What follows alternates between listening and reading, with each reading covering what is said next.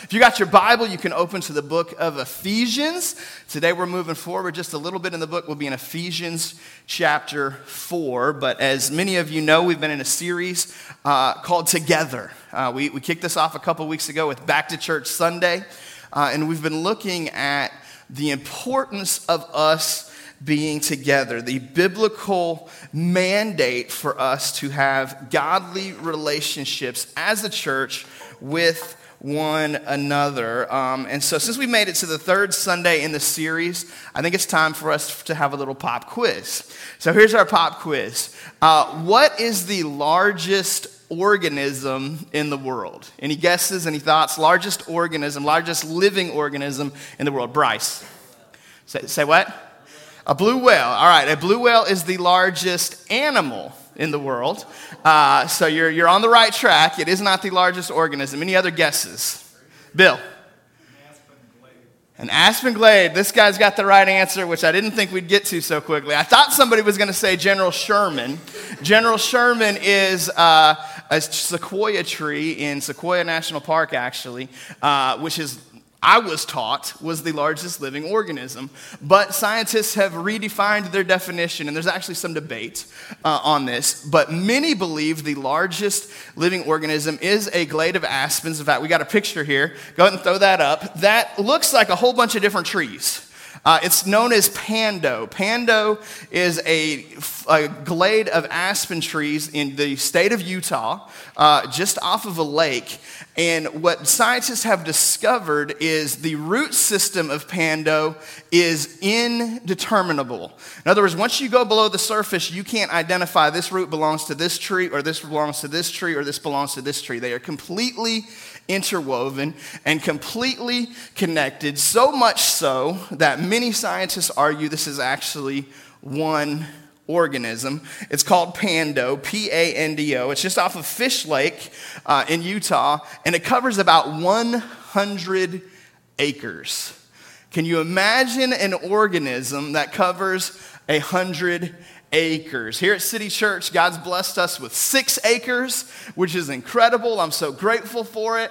Uh, but 100 acres is a very large area of land for one living organism to occupy. Uh, today, the survival of Pando is actually threatened. Scientists are trying to step in to make sure that they can save this very unique and very special glade of trees. Um, and I show it to you today as a picture of how I believe we as believers are connected as one. There's many of us. You can identify an individual tree or an individual person, but our survival is interconnected right? Our, our, ability to thrive is interconnected. Our ability to grow and sustain below the surface, we are rooted together. Teresa gave us a great preview of that in her offering talk. Um, if you weren't with us the last couple weeks, we have uh, been exploring the book of Ephesians as we look at this idea of togetherness. And in the book of Ephesians, um, we discover that the Apostle Paul is writing to a church that's maybe in some ways similar to us. Uh, the church in Ephesus was surrounded by other belief systems, surrounded by people who did not know God, surrounded by a culture that did not glorify God. And so Paul's writing to this, this group of believers, this patch, this grove of aspens who are growing together, who are thriving together, and he's encouraging them don't think that you can do this on your own. He spends the first half of his letter uh, explaining the gospel, articulating how magnificent Jesus is and how magnificent what Jesus has done. And then he comes at the beginning of chapter 4 to a transition. Uh, and he comes to that transition with a word in most translations, therefore. Uh, and therefore is always a good signal that something is about to flip. That basically, when we see therefore, usually the statement before therefore is informational. I need you to know this. But the statement after the therefore is application. Man, because of this, here's what we need to do. And that's exactly what Paul does in Ephesians. He spends three chapters telling us what we need to know about Christ, and then three chapters telling us what we need to do with Christ, with what Jesus has done for us. So we're going to pick this up in Ephesians chapter 4, starting in verse 1. Paul says, as a prisoner for the Lord, then, the NIV uses then, the other translations use therefore. He says, I urge you to live a life worthy of the calling you have received. That's a big statement, isn't it?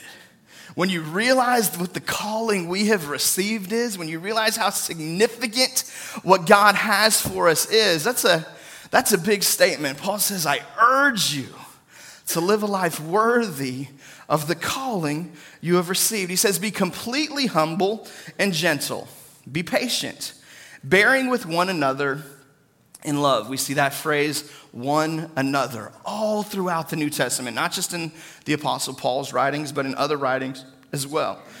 He says, Make every effort, every say, every effort. Make every effort to keep the unity of the Spirit through the bond of peace. Pretty big statement to say make every effort, right? The, there's many things that the Bible encourages us to do and challenges us to do. And, and Paul's saying, look, this one needs to be at the top of the priority list, right? That this one is, is so significant and so important that we would keep the unity of God's Holy Spirit through the bond of peace. Week one in our series, uh, we discovered how together we have peace right? That together we have peace. Last week we saw that together we experience love, that God's love is actually shared with us in such a way that we, we experience it on a new level when we are together. Because of Jesus, we have love and we have peace. Today we follow Ephesus and or the Ephesians and we turn our attention to how we let these things shape the way we live and the way that we treat others. That when we are wor- living lives worthy of the calling we received, we become stronger together. Today's message is that we are stronger together. We grow stronger together in all kinds of ways. In fact, in Ephesians chapter 4, a little later on in his letter, in verse 15, in the New Living, Paul says this He says, Instead, we will speak the truth in love, growing in every way more and more like Christ, who's the head of the body, the church. He makes the whole body fit together perfectly as each part does its own special work. It helps the other parts grow so that the whole body is healthy and growing and full of love. Have you ever seen, and the answer for most of us should absolutely be yes. Have you ever seen the Mississippi River, right? Like you've gone down by the river. Um, I remember the first time I ever saw the Mississippi River. It was a significant event for me because I didn't grow up here. Uh, I grew up on the other side of the country. I grew up in Seattle, Washington. And just a couple weeks before I turned 15, my family moved from Seattle to small town, southwest North Carolina. So we did a massive road trip from one corner of the country to the other. And that road trip actually happened to come through Memphis. And I remember as we drove through Memphis, or drove into Memphis actually, as we drove across from Arkansas over the Mississippi River, this was such a huge deal for me because I've heard about this river my whole life, right? And it's like, oh my gosh, it's the Mississippi River. And it's still the Mississippi River, and it's still, right? Like, this just takes forever to get across that bridge. And I remember being so impressed by the pyramid. They had just built it, and man, that's the coolest thing ever. They're to play basketball in there for, until we die, right? And it lasted like four years. Uh, didn't, didn't work very well, but in 1995, it seemed like a great thing, right? seemed like a very incredible thing. But the Mississippi River, the largest river in our nation, starts with a few drops of water.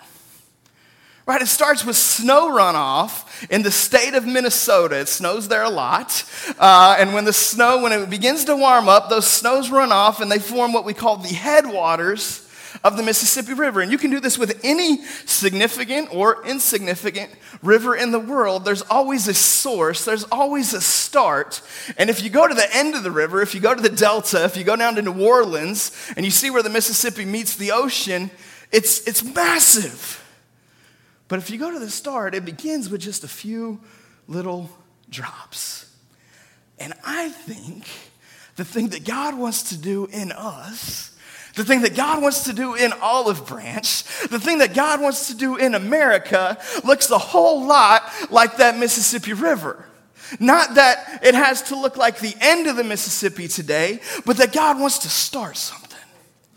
And it starts with a few drops. It starts with a few people. What happens? Those drops aren't significant in themselves, they simply become significant when they join together right? One little drop of water can't move a whole lot. But when all those drops of water come together, they, they can fuel a nation through hydroelectricity, right? They can transport ships of great size. They can move organisms and stuff and, and materials. They can accomplish so much, but they only accomplish when they're together.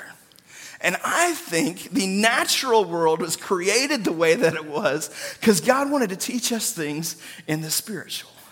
I think everything we see out there, everything we see in Pando, right, is something to, to teach us something in the spiritual. When I was a, a little kid, um, I grew up watching a show called The Gospel Bill Show. And I know like five of you know about The Gospel Bill Show, so I'm going to talk to those five for one minute.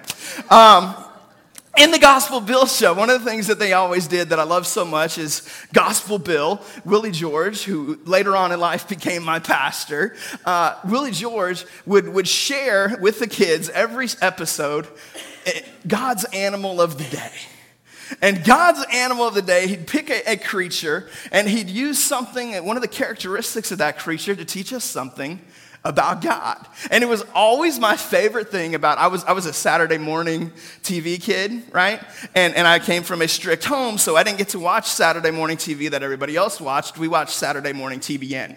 So I had Saturday morning Christian kids TV, right? And so there was like, I don't know, six shows that we watched every Saturday morning. In fact, some Saturdays uh, we'd even record them if maybe one of us, it was me and my brother, if one of us didn't get out of bed early enough, we'd videotape it so we could watch it later.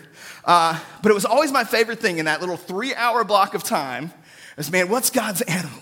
And I tried to memorize all of God's animals and the attributes of all of God's animals, but I learned that very early on in life that God's creation is there to teach us about Him and to teach us about things in the spiritual realm. And I'm very, very grateful for that. Last year, many of you know, I got to go to the Grand Canyon uh, with my dad, kind of a, a, bucket trip, road trip that my son and my dad, we, we went three generations of Southern men. And if you've never been to the Grand Canyon, you need to go. It's impossible to describe it, it's impossible to do it justice uh, apart from being there. But, but what it is, as you probably know, is this, this, this incredible hole that's been shaped by one river. The Colorado River comes through this rock, and it is over time, over many, many gatherings of drops of water, it has completely changed the landscape. And I think God wants us to start changing the landscape. I think God wants us to start making a mark that lasts for generations. And that happens when we join together. You see, I can't make that kind of mark by myself. You can't make that kind of mark by my, yourself. In fact, I don't even know that the, the some of the people in this room could make that mark in and of ourselves. But as we gather with other drops, as we join with second service, as God grows our church and we add a third service and we reach more people, the power and potential increases for the landscape in our community to be changed forever. Amen? But it doesn't just happen because we gather, it happens because we join together and move in a direction along with one another. It's amazing things we can accomplish together. So the first thing I want you to write down is this is we grow stronger together as we find strength in numbers. We grow stronger together as we find strength in numbers. We can look at the idea of strength in numbers again, looking back to nature. We're going to talk a lot about nature today. Talk a lot about the creation today. Talk a lot about science today. But, but imagine how animals survive in the wild, whether they're from the ocean or the desert or the mountains or, or the plains, wherever their ecosystem happens to be. They, many of them are vulnerable. And so many animals choose to, to protect that vulnerability by gathering together. That's why we see schools of fish and swarms of bees, right? And, and flocks of geese. And from the smallest animals to the largest animals, all across the spectrum, we see animals joining together. Why? Because they understand their strength in numbers. They are stronger together. We are stronger as we gather. In the words of Julie Andrews in The Sound of Music, let's start at the very beginning because it's a very good place to start, right? From the beginning of time, if we go back to Genesis chapter 1, human beings were created to live in relationship and community. In fact, this week I was doing premarital counseling with a couple that I had the honor of doing their marriage next month. And as I was talking to them, Genesis chapter 2, 18 came up. What is the purpose of marriage? Why do we do this? And one of their answers was, was absolutely spot on. And she said, Well, God looked down and he said, It's not good for man to be alone. So I'll make a helper suitable for him, right? That, that it's not good for us to be alone. Now, that doesn't mean it's not good to ever be alone. Like, right? Most of us can attest sometimes it's good to be alone.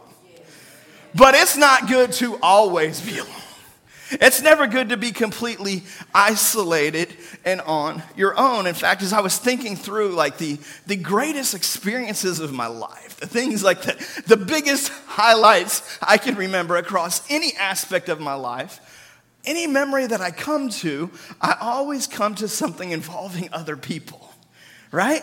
I think of my road trip with my dad right? And the significance, how special that was to, to be with my son and my father, and, and for us to experience that together. I think of holding my child for the first time, right? Having a baby. What an incredible experience that I had so little to do with, right? I did very, very little of the work for that, but I'm so grateful for it. Making a baby, right? Great experience. Some of you didn't expect that today, but it's the reality, right? Like, how many you know you can't make a baby on your own, right? The, the greatest all about togetherness, Teresa says. The, the greatest experiences in life, and I'm having some fun with this, of course but the greatest experiences in life always revolve back to some connection, to some shared moment. And the only great experiences I can even think of in my life that don't involve another person were moments where it was just me and God. And so it still involved relationship right? I can think of moments where it was just me and God in the car, moments where it was just me and God out in the, in the woods or whatever it may be, and God did something in me. But I can't think of any moment in my entire life where it was just me by myself that I look back on and say, man, that was great. Doesn't mean that there's not importance in that. Doesn't mean it's not good for us to, to get on our own from time to time and be able to recharge if you're an introvert, right? And get that, that ability. But, but I believe God's designed us to share experiences to share something so much so that when he looked down at Adam, the only time in the creation story, God says, it's not good.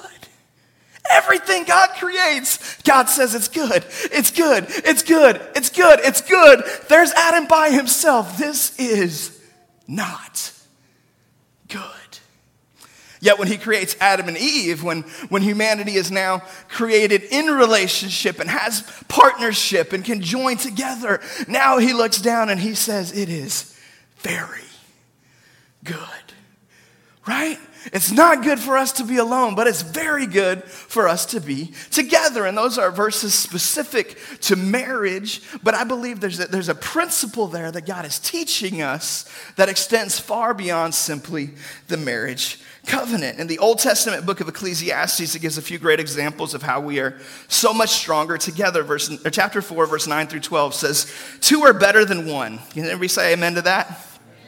Two are better than one because they get a good return for their labor. So there's economic benefit when we join together. Teresa talking today about our giving says, look, we can accomplish more when we give together than any of us could accomplish on our own, right? There's economic benefit to being together. He says, if either of them falls down, one can help the other up. So not only is there economic benefit, there's, there's physical benefit, right? Like if we're getting older, we're like, help, I've fallen and I can't get up. Or, you know, that's a, a physical reality that I, I can't do it. When we're younger, it may not be that we can't, but man, it's just a lot easier. It means something. It's emotionally meaningful that, man, somebody's helping me up, right? He says, but pity anybody who falls and has no one to help them up. He says also, if two lie down together, they will keep warm. But how can one keep warm alone? The one may be overpowered, two can defend themselves. And then he closes it with this statement. He says, A cord of three strands is not quickly broken. He's made all these statements about the impact of two and how two is greater than one, but he closes it by referring to three. And Bible scholars believe, of course, that, that this is him speaking of bringing God into our relationships, right? That it's not just about us, but then when we allow two of us to come together and we bring him into that thing. We bring him into our marriage. We bring him into our house. We bring him into our friendships. When we allow it to actually revolve around him, that thing's not going to be broken. Many of us have experienced the pain of some broken relationships, the harm, man, when, when a relationship is severed.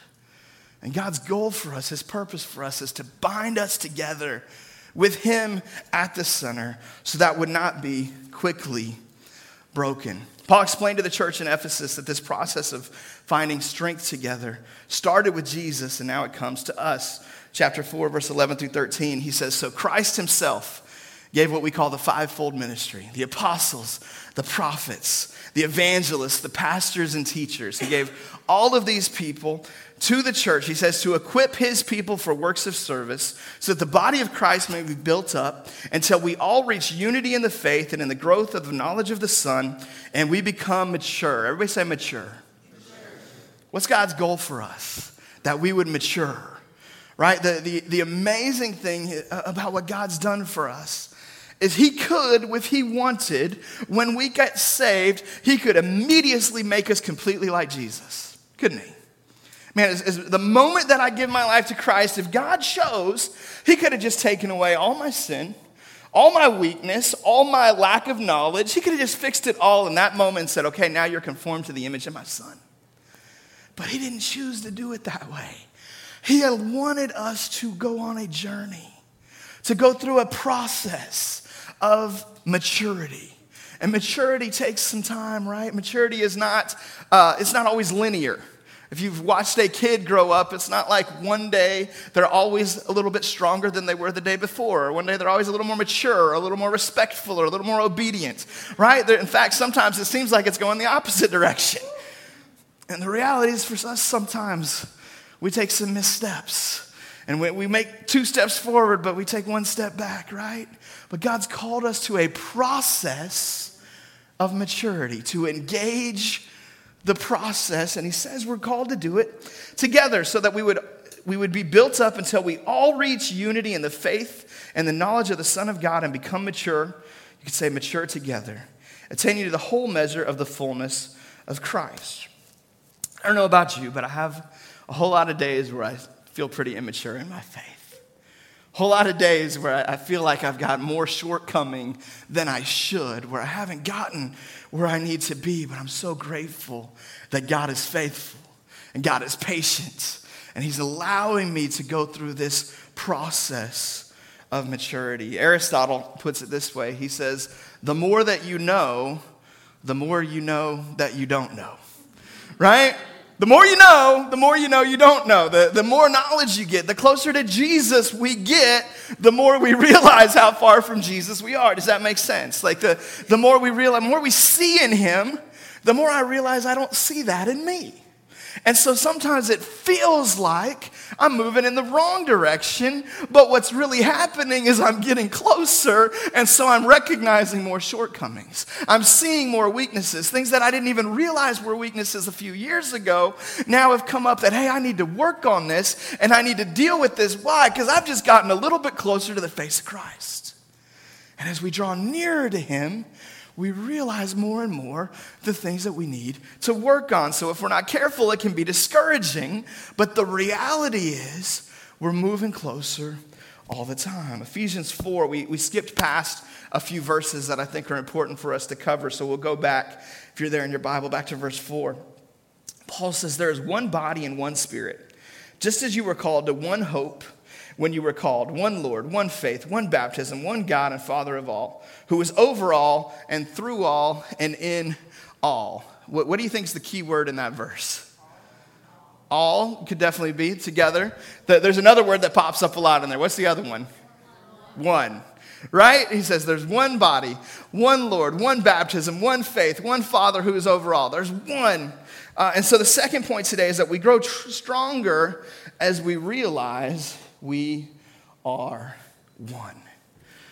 See, we already are one. God has already joined us together. If you're a Christian, you are in unity with other believers in this room right now, whether you realize it or not, whether it feels that way or not. But as we begin to line up our emotions and our thoughts and our physical reality with the spiritual reality He's already created, what happens is we get stronger and stronger in the process.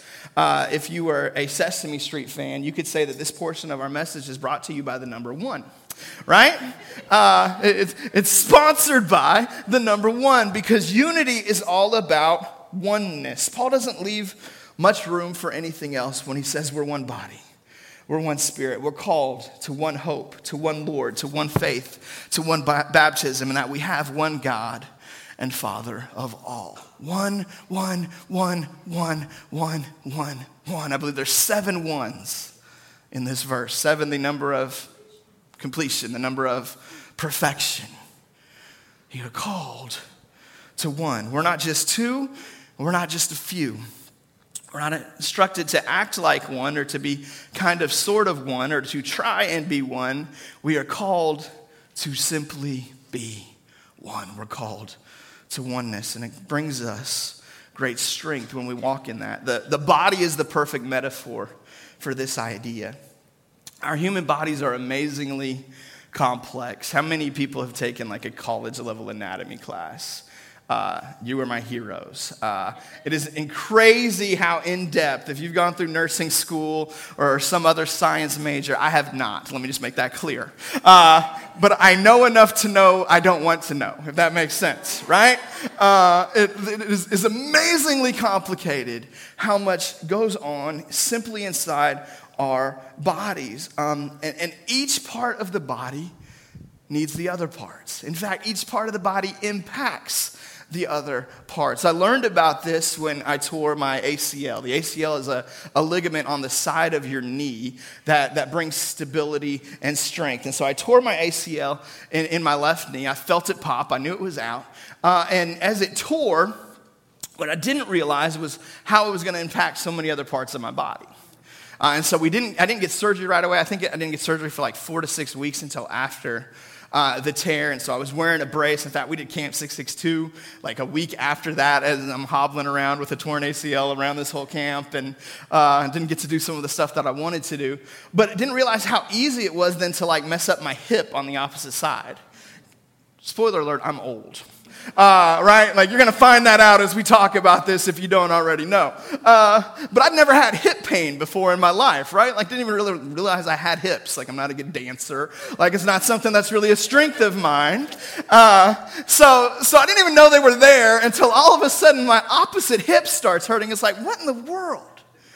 But when one thing is, is, is weakened, when one thing in the body is out of whack, if we don't get that fixed quickly, everything else begins to be affected. Again, I believe God created everything in the natural world to point to something in the spiritual world. This is not us trying to just find a way to illustrate this in the natural. This is why God did it this way to teach us what is going on in the spirit. The, the body is used frequently in Scripture as a metaphor for this thing right here, the church that we are a body. In fact, almost the entirety of 1 uh, Corinthians chapter 12 is an extended metaphor about the body and how the body is impacted. This same author, the Apostle Paul, in the book of Romans chapter 12, puts it this way He says, So in Christ, we, though we are many, we form one body, and each member belongs to all the others. We're not careful, sometimes our independent spirit gets the best of us. We don't want to belong to others. We want to belong to ourselves, right? Like, I, I don't want to have an obligation to you. I don't want to have to, a responsibility to you. I've got enough responsibility in my own house, I've got enough responsibility in my own self.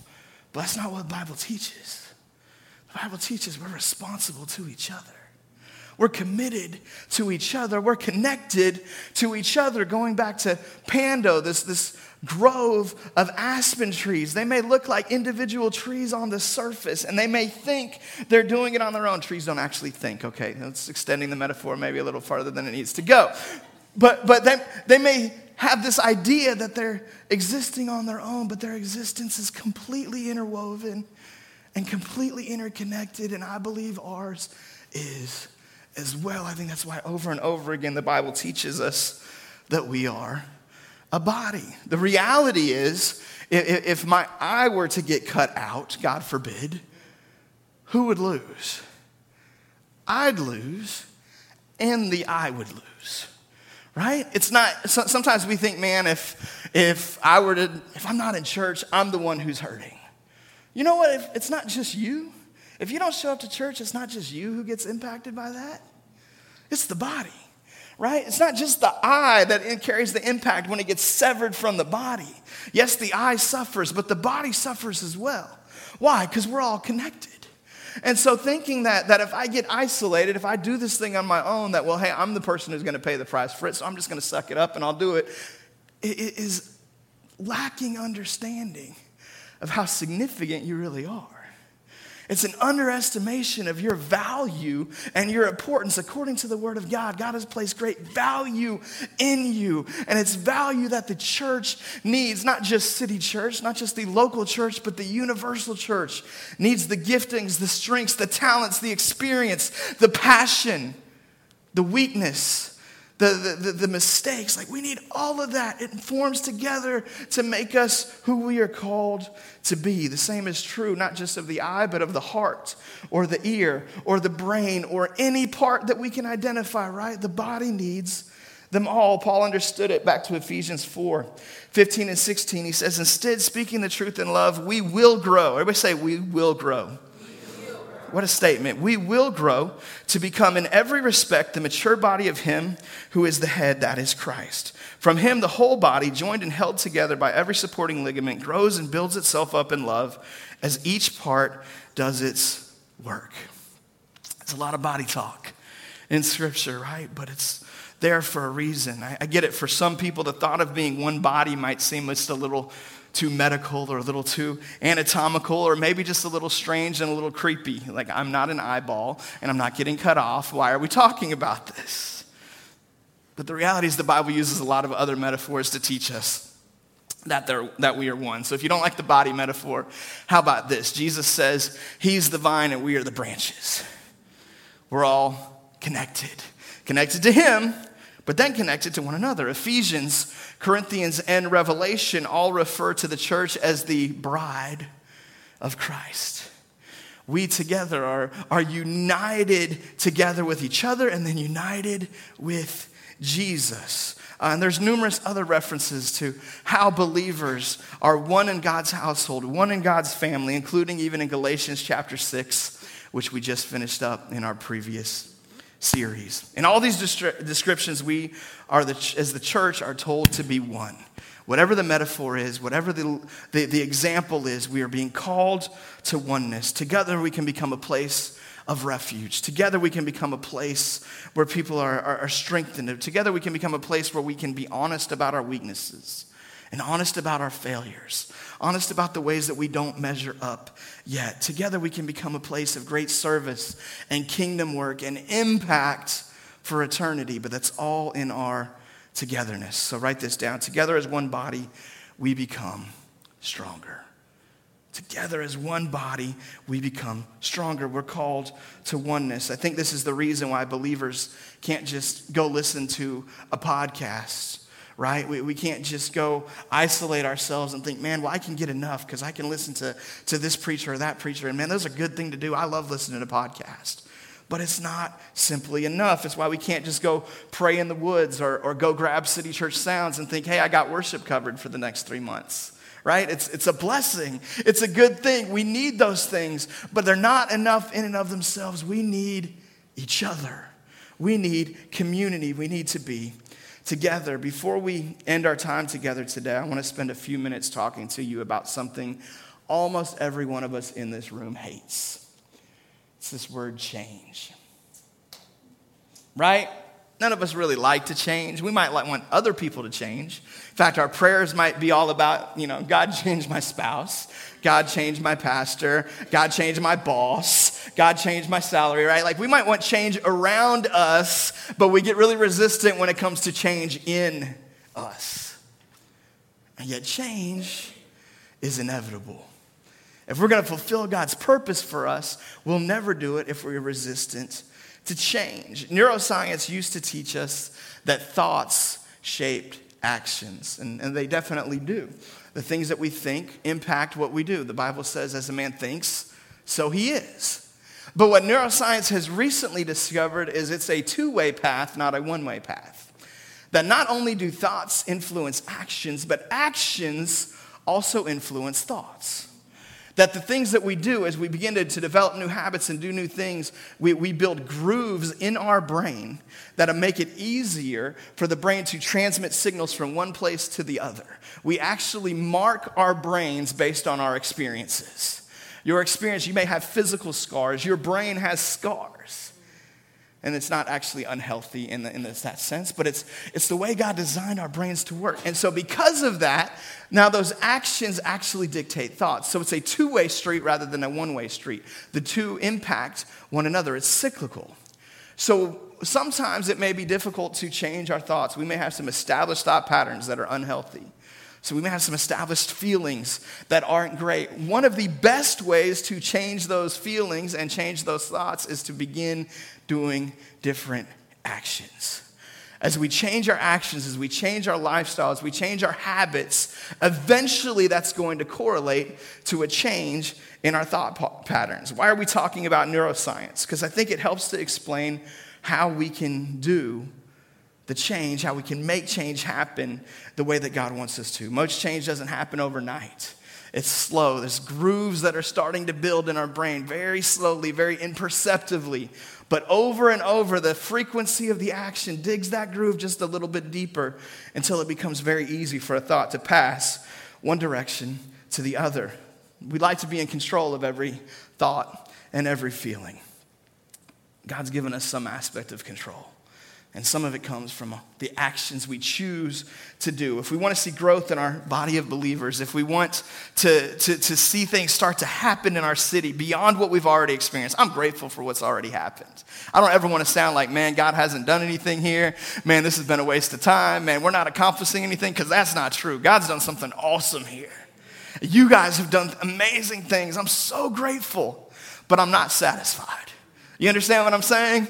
Like, I'm so glad. Like, I can look around and see so many stories of God impacting lives in so many ways. And I celebrate each and every one of those. But I'm not ready to say we'd get, we done it. I'm not ready to tap out. I believe God's got more He's calling us to, more for us to experience. And to walk in His best, we've got to continue to change, to continue to embrace that. Oswald Chambers, the great early 20th century evangelist and author in his famous devotional, My Utmost for His Highest, he says this. He says, As soon as we abandon ourselves to God and do the task He has placed closest to us, He begins to fill our lives with surprises. What a cool statement. Have you found that to be true in your own life? That as soon as you've abandoned yourself, this doesn't mean, man, as soon as you start to do just a little bit of what God has for you but fully abandoning ourselves to God, fully giving Him everything, giving Him our best, and begin to do the task that He's placed closest to us. Another thing is that the thing that's right in front of us. Man, start there, starting at that point, at that place. It begins to fill our life with surprises. You see, God's able to do exceedingly abundantly above anything that we can ask, think, or dream of. Right? He goes beyond in so many ways, and He's simply waiting for us to take a step in that right direction and He's going to surprise us in so many different ways. We're almost there. I've got two more sections of scripture for you. Ephesians 4 22 through 24. This is our last passage in Ephesians today. It says, You were taught with regard to your former way of life to put off your old self, which is being corrupted by its deceitful desires, to be made new in the attitude of your minds, and to put on the new self, created to be like God in true righteousness and holiness. He goes on to talk in Ephesians 4 about specific unwholesome behaviors that we need to get rid of, things that we need to take out of our life, things like anger and stealing and unwholesome talk and bitterness and rage, etc. Instead, he encourages us as believers to be kind, to be compassionate, to be forgiving, and thankful. The thing about growth is it's usually slow and sometimes it's imperceptible. Yesterday, we went and got family pictures taken. We, we do this like once a year. Uh, and, and, it's amazing with a, a five year old and a three year old how much different they look from one year ago, right? Like how much they've grown. And, and you see that uh, from one year to the next very easily, right? But last week or a couple weeks ago, we had Judah's birthday, and both sets of grandparents came into town. Uh, and some of them had seen him not really that long ago, just a couple months before. But they were so amazed how much he'd changed in a couple of months. Now, I hadn't seen all of those changes because I see him every day right? Because it's in front of my face. And so I don't always notice, man, that, that he's grown in this way or he's, you know, his body's changed in this way or his vocabulary's changed in this way. I might notice it in the moment, but you forget how much change accumulates over a two month period of time. And yet somebody can come in who hasn't seen him in that period of time and they're shocked and they rave about it and they're so impressed. I wonder how much change God has done in you and you don't even know it. I wonder how much you've grown and you're not even aware of it. I wonder how much, if, if you were to really be able to compare yourself from five years ago to today, and you may feel like, man, I feel kind of stagnant, I feel kind of plateaued. Man, I want to encourage you today. I bet you've grown more than you realize. I bet you've changed more than you're aware of. And even if you haven't, that doesn't mean you can't, right? God still presented the possibility out there to us to move towards his best, to embrace that change. 2 Corinthians 12, 9 through 11, our last passage for today. Same author, the Apostle Paul says this. He says, But to me, but God said to me, My grace is sufficient for you. You know what sufficient means? It means enough. We sang about it at the start of our service, didn't we? Your grace is enough. Your grace is enough. Why do we sing that? Because the Bible teaches that because we've seen that demonstrated in our own life, but we also see it modeled for us in Scripture. He says, My grace is sufficient for you, for my power is made perfect in weakness. One of the mistakes I think that we can make in church world is we try to hide all our weaknesses. We try to pretend like we have it all together, right? That we've got this perfect little church, this perfect little people, and, and the reality is we don't right? We don't. I'm not perfect. These guys up here aren't perfect. These people sitting next to you aren't perfect. The people in the booth aren't perfect. The people watching my kids right now aren't perfect. We've all got weaknesses. But you know what God says? He says, His power is made perfect in my weakness. You know what a load that takes off? When you're the one who's charged with standing on a stage every week and communicating the word of God to his people, man, you can put some real pressure on yourself. You, you can really drive yourself nuts with that reality. But God's promise is His power is made perfect in my weakness. Now, I can't use that as an excuse to be lazy. I can't use that as an excuse to be ill prepared. I can't use that as an excuse to just show up here and hope something happens, right? That, that, that's not what I'm saying. It's not a justification to just sit where I'm at. What it is, is freedom to move forward towards what He has for me because I know even if I miss a step, even if I trip, He's going to cover over that weakness. His power is made perfect in my weakness. What a promise. What a guarantee. What an amazing God we serve. He says, Therefore, I'll boast all the more gladly about my weaknesses. So often in the American church, we don't see that, right? We, we see hiding our weaknesses or, or trying to pretend that our weaknesses aren't even weaknesses, right? We justify our weaknesses. But Paul says, No, I'm boasting in my weaknesses. Why? So that Christ's power may rest on me. Man, I want Christ's power to rest on me. I want his power to, to move out into our community through me, through us. I believe inside of you there's something that leaps at that idea too. That the power of God could rest on you. There's something in you, if you're a believer in Jesus, there's something in there somewhere that says, Yes, I want that. Yes, I want to see that. Yes, I want to live like that. Yes, I want I need it. He says Christ's power rests on him. Why? Because he doesn't deny his weakness. He doesn't pretend to be somebody he isn't.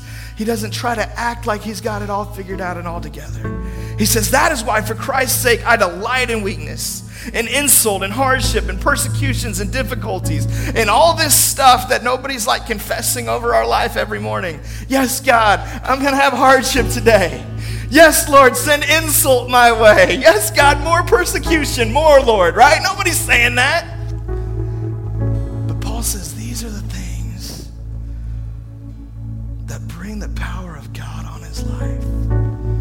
Talked about in our city group on Thursday night, which if you don't have a city group, get one.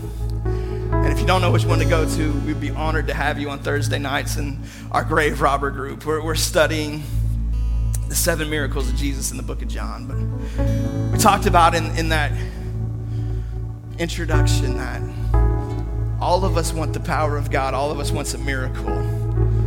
But the reality is, miracles only show up when there's a problem. That Jesus was only turned water into wine because the wedding ran out of wine, right? Jesus only raised Lazarus from the dead because Lazarus died. All of us want the power, None of us want the problem. Paul realized I'm going to embrace the problems because with the problems comes the power. With the, with the weaknesses of life, with the struggles of life, with the things of life that don't seem to go the way I want them to, that's when God shows up the most. That's when there's room for Him to breathe and move and do something. And I believe it happens even more when we gather together. We're stronger together because it's not just my problems. Now we come into here, we all got some problems, right? We all got some weaknesses. We all got some hardship. We all got some insults. We all got some persecution. And when you gather all those together,